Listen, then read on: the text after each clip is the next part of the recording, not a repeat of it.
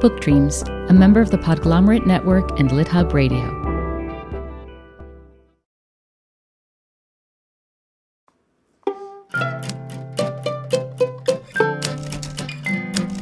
Welcome to our latest Book Dreams bonus episode. I'm Julie Sternberg, here as always with Eve Yohalem. Today's theme is Wow, have we read a lot of good books so far this summer? Yes, it's been magical. Just one great read after the other. I don't think I've logged this many hours with my nose in a book since I was a kid, and maybe not even then. In fact, I've been reading so much that I gave myself a repetitive reading injury. Wait, sorry, what? Yeah, you heard it right. Um, apparently, my posture isn't so great when I'm reading. And so now I've read so much in this terrible posture that basically every muscle in or near my shoulders, starting with my neck down through my arms, is on fire. Oh, no. Yeah, no, it was bad. But things are getting better. I bought a pillow tablet stand and remote control page turner for my Kindle. So now I can read hands free with my head fully supported. Oh my God.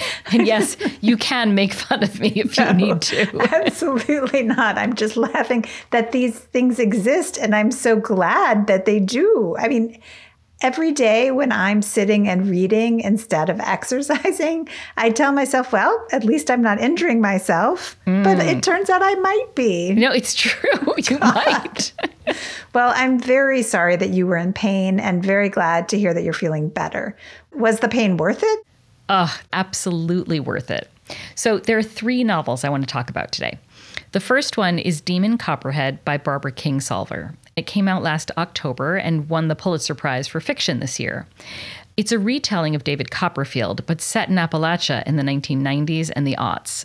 Just a quick aside, I have to confess, I didn't know until I listened to an interview with Barbara Kingsolver this weekend that it's Appalachia, not Appalachia. Did you know that?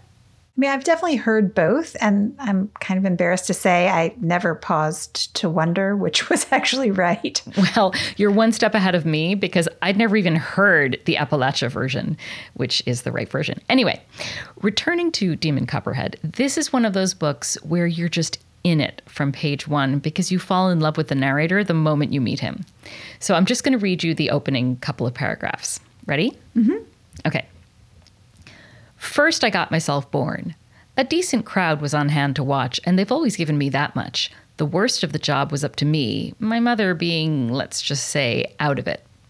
On any other day, they'd have seen her outside on the deck of her trailer home, good neighbors taking notice, pestering the tit of trouble as they will.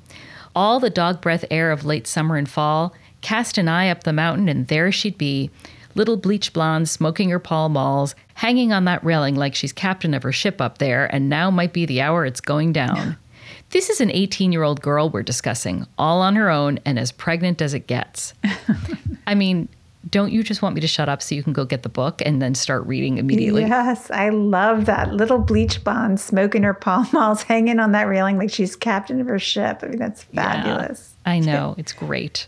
But no, I don't want you to shut up because I like hearing you talk. I have, however, been wanting to read the book, and that opening definitely, definitely makes me want to move it to the top of my granted exceedingly tall stack. Yes. Well, you won't be sorry when you finally get around to it. Mm. So, the whole story is told in flashback by Demon, starting from his early childhood through young adulthood. It's a coming of age story, like David Copperfield, um, and it's about poverty and hardship, love, brutality, football, and addiction. And this is all set against the backdrop of the rise of the opioid addiction industry. So, I will not sugarcoat this. What Demon endures in this book is almost unendurable, and you, the reader, endure it with him.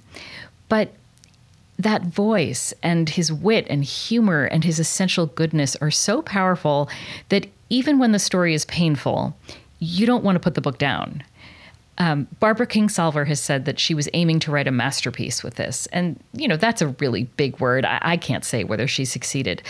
But I will say, Demon Copperhead reminds me do you remember what Kevin Birmingham said in episode 101 about how Dostoevsky writes from the perspective of a single person in order to extend out and tell the story of a larger world?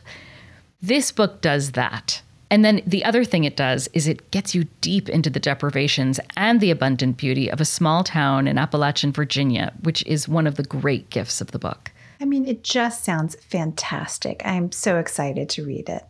What's next on your list? What else do I have to look forward to? Okay, next is Deacon King Kong by James McBride. So, Deacon King Kong is set mostly in 1969 in a housing project in southern Brooklyn. It centers on the story of an elderly alcoholic church deacon called Sportcoat, who, for reasons even he himself doesn't understand, shoots a 19 year old drug dealer in the head at point blank range in broad daylight in front of a crowd of spectators right at the beginning of the novel.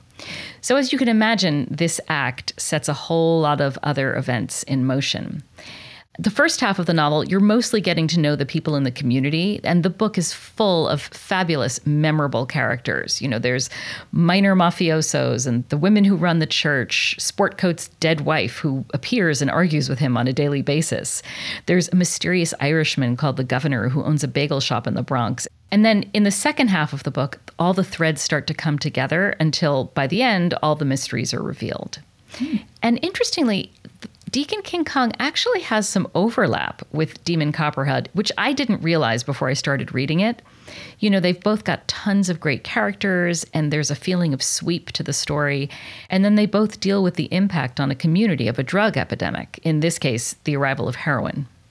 I'm sitting here trying to figure out whether there's a name of a character that I like better than Sportcoat, but I think that might be my favorite. I know character name of all time. It's, it's pretty good. And what a terrific month of reading you've had. I you know. said you had three books. What's the third? Yes, I do. So the third book could not be more different from the first two. The third book is No One Is Talking About This by Patricia Lockwood. Do you remember how we tried to interview Patricia Lockwood for an episode about poetry? I do remember that, and it didn't work out, which was sad. Yes, it was very sad. And now I am 10 times more heartbroken that we failed because her first novel is incredible. Mm. So, for listeners who haven't heard of Patricia Lockwood, she's got a really interesting backstory. She started by publishing her poems on Twitter, which, you know, ordinarily would mean that her poems are kitschy and pseudo intellectual and pretentious and awful. But in her case, her poems are funny and cutting and insightful and really just not like anyone else's. To me, it's like she holds a funhouse mirror up to the world, and somehow you see the world more clearly in that distorted reflection. So she wrote a poem called The Rape Joke, which just exploded online and was part of her first published poetry collection. And then she wrote a memoir called Priest Daddy about her childhood that focused on her father, who's an ordained Catholic priest. Um, he became a priest after he was married and had children. So he's one of a very small number of Catholic priests to be married mm. with children. Yeah. Anyway, Patricia Lockwood brings all of her brilliance to No One is Talking About This. I can't stop thinking about this book.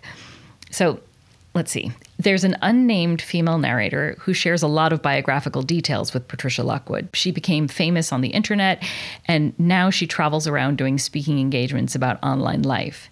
The narrator tells the story in two parts. Part one is all about what she calls the portal, which is essentially social media and any other way you can think of that you waste time on the internet.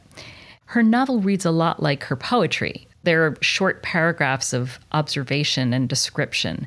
And I want to give you just two to give you a taste. These are from the very beginning of the book. She felt along the solid green marble of the day for the hairline crack that might let her out. This could not be forced. Outside, the air hung swagged, and the clouds sat in piles of couch stuffing. And in the south of the sky, there was a tender spot where a rainbow wanted to happen. Then, three sips of coffee, and a window opened. To me, that's how it feels when I am wasting time on the internet. Like I can't just turn it off. So I, some mm. something has to shift, you know. Right, and, right. Right. Okay. Here's the next one. Capitalism. It was important to hate it, even though it was how you got money.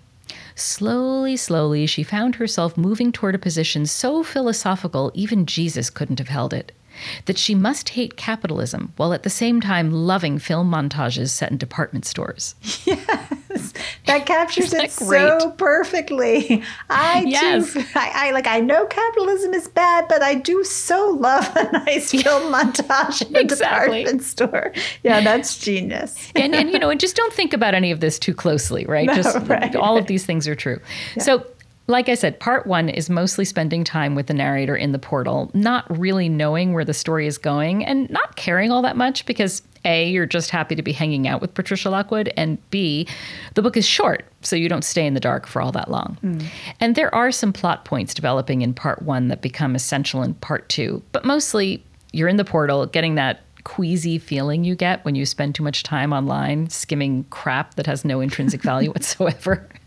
And then, just when you can't take anymore, part two comes along, and the narrator's family experiences an extended crisis that I won't spoil, but suffice it to say, this crisis can only be dealt with and lived through in real life, hands on, no mm. portal. Yeah.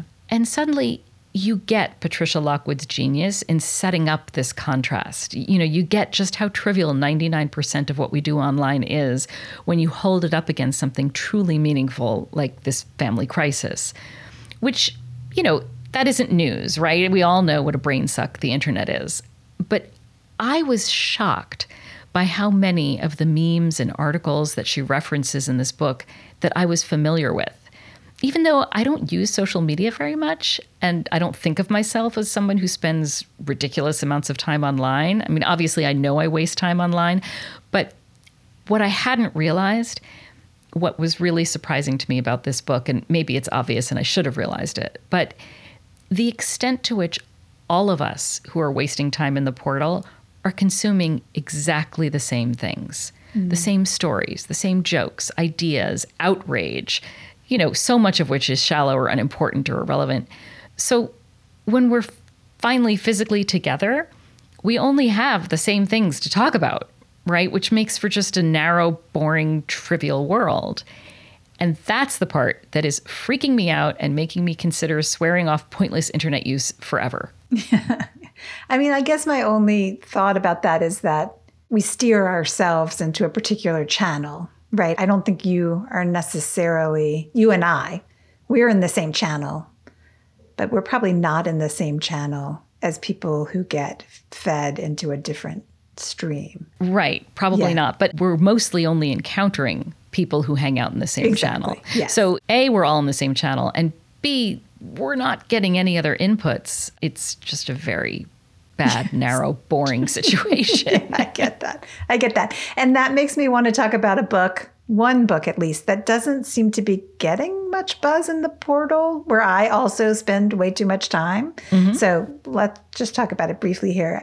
Um, it's a really interesting novel called Kairos by a German author named Jenny Erpenbeck. And it tells the story of an epic love affair that begins in East Berlin at the end of the 1980s just before the fall of the Berlin Wall. So here's how the book begins. This is a quote from the very start of the preface Will you come to my funeral? She looks down at her coffee cup in front of her and says nothing. Will you come to my funeral? He says again. Why funeral? You're alive, she says. He asks her a third time. Will you come to my funeral? Sure, she says. I'll come to your funeral.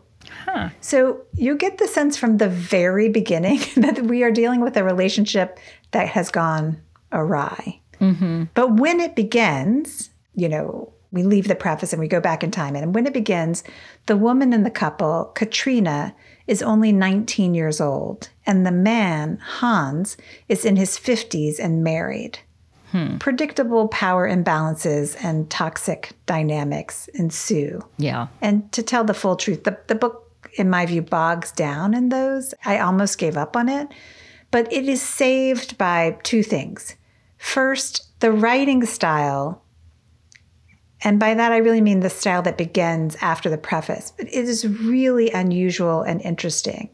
What Erpenbeck can do in one paragraph, she likes to shift among perspectives in a particular paragraph. So she'll tell you what Katrina is seeing. She'll tell you what Hans is seeing. She'll go back to Katrina's, then she'll go to his. And it should be confusing, this style. But instead, it just makes the reader feel deeply, deeply immersed in the scene. Hmm. You sort of feel like, you know, I'm I'm there and there are lots of different cameras and I understand what everyone is thinking all at once. Which isn't usually how a book is written. No. At most, if the author is changing perspectives, you, you get one paragraph from one perspective, and then the next paragraph might be from the other. So, very interesting writing style that made me think a lot. And then, second, the book is as much about the fall of the Berlin Wall and the decline of Eastern Berlin as it is about the dissolution of Katrina and Hans's relationship. By which I mean the author uses the shifts in their relationship to symbolize shifts that are happening in Berlin, mm-hmm. which is just really interesting. And it's, I always like reading a book where um, there is a compelling story that you're interested in, but at the same time, there's a lot to think about that's not necessarily directly tied to the story. Mm-hmm. So here's how Dwight Garner in the New York Times review of the book puts it. He says, Clinging to the undercarriage of Erpenbeck's sentences, like fugitives, are intimations of Germany's politics, history, and cultural memory. Kairos definitely is a book that I'm very happy to have read, even though there were some moments that felt skippable to me, um, but worth it, worth it. Um, I also read a book that's very much part of the zeitgeist. Everyone in our corner of the internet, I feel like, seems to be reading it and talking about it. It's called Yellowface by R.F. Kuang. Yeah. Mm-hmm. Yeah. In essence, it tells the story of a white author named June who steals the manuscript of her Asian American novelist friend Athena after Athena dies in a freak accident. June decides to edit Athena's novel and send it to her own agent, meaning June's agent, as her own work. Yellowface is a satire of the publishing industry and of the role that race plays in it. I'm a little hesitant to say much about the book because I'm really not sure I can add much to the conversation. I thought it was very well done. Although satires tend not to be my favorite books, I always feel a little bit at a remove from the story. Mm-hmm. The story really isn't primary. It really f- often feels like a device to make a point. Yeah. Uh, a different point, which is true, I think, of Yellowface. But it's a very well done book. And I also want to point out that it can be nice when lots of people are talking about a book or one thing, although it can also, of course, as you said, be limiting. But those kinds of discussions and cultural moments can bring people together, and we do need some of that. Okay, so you're saying I shouldn't swear off the internet altogether? You know, maybe 90, 95%, but not 100. okay, okay, fair. All right. And I'm going to say that's it for this Book Dreams bonus episode. We always love hearing from you. Let us know what you're reading and loving, please. You can reach us at contact at bookdreamspodcast.com. We're also on Twitter and Instagram. Many thanks to our producer, Gianfranco Lentini, and to our theme music composer, Maya Polsky. You can find me at eveyohalem.com and Julie at juliesternberg.com.